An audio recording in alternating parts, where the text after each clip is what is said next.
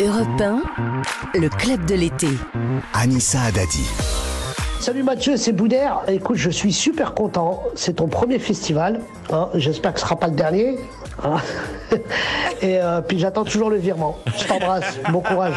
Ciao Mathieu Madénian, votre club de l'été jusqu'à 10h30. On a eu plein de messages de tous vos copains. Ah Vous allez les découvrir jusqu'à Parce que 10h30. Boudère, c'est génial. J'ai fait le furet avec lui sur TF1. On a, on, a, on, a, on, a, on a fait un téléfilm tous les deux et c'est un des mecs les plus marrants et les plus gentils de ce taf-là.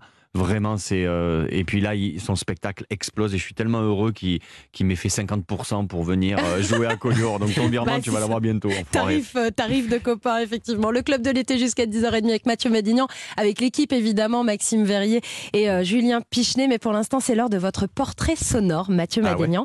On va vous passer des petits extraits qui devraient chacun vous rappeler des grands moments de votre vie et vous allez nous raconter. Écoutez le premier.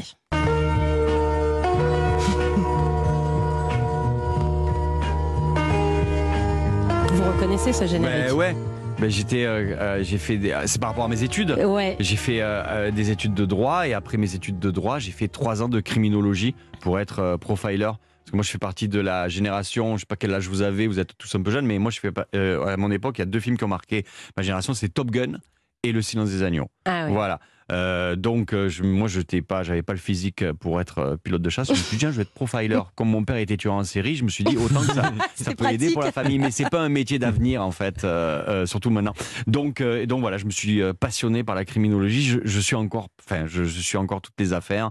Je regarde tous les docs et tout. Vous et- écoutez les, do- les- les Ah, suis- émissions, vous suivez les documentaires. C'est bizarre a- de dire j'adore les tueurs en série, mais euh, Non, mais, mais, vous avez vu qu'il y a un sondage qui est sorti. Une grande partie des Français suivent les affaires criminelles, sont passionnés par les affaires comme l'affaire euh, Daval, Jubilard. Sont ouais, des affaires ouais, qui passionnent pas- les Français, sais pas pourquoi. malheureusement. Je pense qu'il y a, on a, parce qu'on a tous envie de tuer des gens toute la journée. Et eux, ils le font, tu fais, ah, ça soulage. Il y a un truc comme On le fait ça. par procuration, alors. Ouais, il y a un truc comme ça, mais il y a une espèce de voyeurisme malsain. C'est un peu comme quand t'es en voiture et il y a un accident, tu ralentis. Et ouais, on tu regarde, vois, et ben là, c'est pareil, Mm. il doit y avoir une espèce d'attirance. Mais ouais, je me suis passionné par la. enfin, je suis toujours passionné par la crimino. Avocat, humoriste, il y a un lien? L'éloquence, le fait de vouloir le convaincre. boulot, euh, le a- fait de travailler.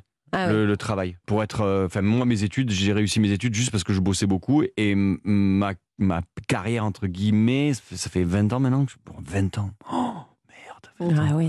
Eh ben, c'est parce que je bosse sans arrêt voilà je, rien n'est acquis chaque spectacle, euh, ouais, chaque spectacle ouais. tu repars à zéro Euh, j'en ai trois j'ai je me mets au quatrième et tu repars à zéro et, et parce qu'il y a des nouveaux qui arrivent il y a des nouvelles qui arrivent et il faut il faut il faut être là faut faut s'adapter à l'actu faut euh, faut être euh, in faut faut faut se remettre en cause sans arrêt c'est ça qui est J'ai un intéressant petit cadeau pour vous, Mathieu. Parce que vous savez, le club de l'été, c'est comme ça. Je vous offre le dernier livre d'Alain Bauer, Les criminels les plus cons de l'histoire. non, sérieux? Ouais. Ah, ça c'est génial C'est Alain vous. Bauer, qui est crimi- criminologue, Ouais. je l'avais en prof, euh, il venait faire des conférences. Ah, génial Ah, ça c'est génial Vous allez Ah, vous ben, régaler. c'est bon, ça me fait un spectacle, C'est très drôle, ouais, exactement, Maxime. Mais Mathieu, qu'est-ce qui vous a motivé à changer de carrière?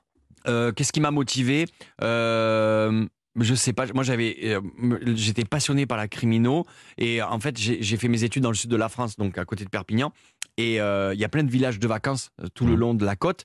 Et hum, quand j'ai commencé à bosser, mon père à 17 ans, il m'a fait maintenant tu sors de la maison, tu vas travailler, tu ramènes de l'argent. Et donc il y en a qui vont ramasser des fruits, machin, Mhm. et faire les vendanges.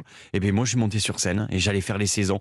Donc j'étais motivé pour euh, réussir mes examens en juin, pour avoir tout mon été de libre. Et donc je montais sur scène. Et chaque été, jusqu'à 24 ans, j'ai fait ça. Et au bout d'un moment, tu te dis, je me suis dit, je vais, je vais, je vais prendre une année sabbatique. Euh, après toutes mes études, j'ai fait 7 ans d'études. Il y en a qui font le tour du monde, qui vont en Australie, qui vont. Ben moi, je suis monté à Paris pendant un an. J'ai essayé de faire euh, de la scène et j'ai eu de la chance parce que j'ai été engagé d'un gars et une fille au bout de 3-4 mois et, ça m'a payé mon loyer. Et cette année sabbatique dure depuis maintenant 20 plus de 20 ans, donc c'est génial. Justement, on va en parler de la suite de cette carrière avec ce nouvel extrait de votre portrait sonore. Il était 4 heures du matin, heure de Paris, 6 heures en Irak, quand Saddam Hussein a été exécuté par pendaison quelque part à l'intérieur de la zone verte. Qu'est-ce que la mort de Saddam hein, Hussein c'est l'été. Qu'est-ce que la mort de Saddam Hussein vient faire dans votre carrière? Mais non, c'est en fait parce que euh, j'ai travaillé dans un gars une fille, je faisais toutes les voix off. Mhm. Tu sais, on voyait que mes mains, mais on voyait jamais ma tête. Sais, Ça aurait dû s'appeler un gars, une fille, un mec que tu connais pas, c'est moi. et, et en fait, euh, à la fin, les les cinq derniers épisodes, la prod me dit on va te faire un cadeau, tu vas avoir une réplique, faire un épisode face à face avec Jean Dujardin. Oh, putain, génial. J'avertis toutes les, tous les Arméniens de France, ma famille, je vois mon père encore avec la bouteille de champagne, ma grand-mère qui était devant la télé, tout le monde, tout le monde. Et l'épisode arrive, et au moment où j'ouvre la porte, tu sais, pour parler à Jean, Mm. et ben là, flash spécial, Pujadas qui annonce la, la chute de Saddam Hussein, et l'épisode est jamais passé en prime. Et, euh, et même ma grand-mère m'a dit Putain, tu ressembles bien à Saddam Hussein quand même. hein. Mais, En plus, mais, c'était- euh, c'était fin décembre, hein, tout- toute la France était devant sa télé. ah, mais, Oui, mais- oui, ah oui, oui, ça. non, non, mais c'était. euh, oh là là, mais- La frustration, quoi. Ouais, c'est pas frustrant comme ça de jouer Non, dans tu- une mini-série que tout le monde regarde, mais finalement on vous Mais voit tu pas. rigoles, à l'époque, il y avait deux séries, il y avait, il y avait cinq chaînes ou quatre chaînes, Ouais. il n'y avait pas tout ça. Ouais. Euh, et il y avait deux euh, séries qui cartonnaient, c'était euh, Caméra Café et Un gars, une fille. Donc moi qui venais d'un petit village qui s'appelle Saleil, qui avait rien prouvé, et on, on me permet de donner la réplique à Jean Dujardin, Alexandra Lamy, je vais pas commencer à dire c'est anormal, on voit pas ma tête. hein. Donc euh, non, j'étais super fier et, et, euh, et je, je les remercie encore beaucoup. Et la suite de votre carrière, c'est aussi un peu grâce à lui. Un terroriste belge se prend en otage et menace de se tuer s'il n'est pas libéré. La police intervient, quatre morts.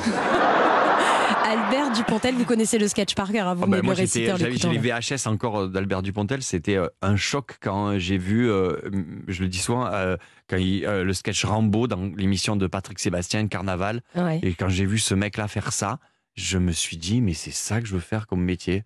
Et euh, parce qu'il était dans une émission de, où tout le monde était déguisé, il arrive avec un personnage, il raconte des horreurs. Et, c'est ça être euh, artiste. Je sais pas si je le suis, mais au moins tendre à être libre. Et Dupontel, c'est l'artiste type, un mec qui est libre, qui fait ce qu'il veut et qui met sa patte. Parce que quand tu regardes un film, que t'aimes ou que t'aimes pas Dupontel, tu fais Ah, ça c'est du Dupontel. Il y a vraiment un truc. Et, et sur scène, c'était un génie. Il a fait que deux spectacles, mais c'était, on en parle encore. Vous l'avez euh, suivi au cinéma, Bernie, Adieu les ouais, cons, Au ouais, revoir ouais, là-haut, vous avez ouais. suivi Ah, c'est, c'est, c'est génial. Et vous, réalisateur, c'est c'est non, c'est un envisageable vrai métier. C'est un vrai métier. non, ça- C'est- non, non, il y a des vrais métiers. Là, j'apprends à être comédien. Je prends des cours depuis 5 ans. On me laisse ma chance dans des séries, dans des films. C'est génial. Maintenant, euh, réalisateur, scénariste, c'est des vrais métiers. Il y a des écoles pour ça.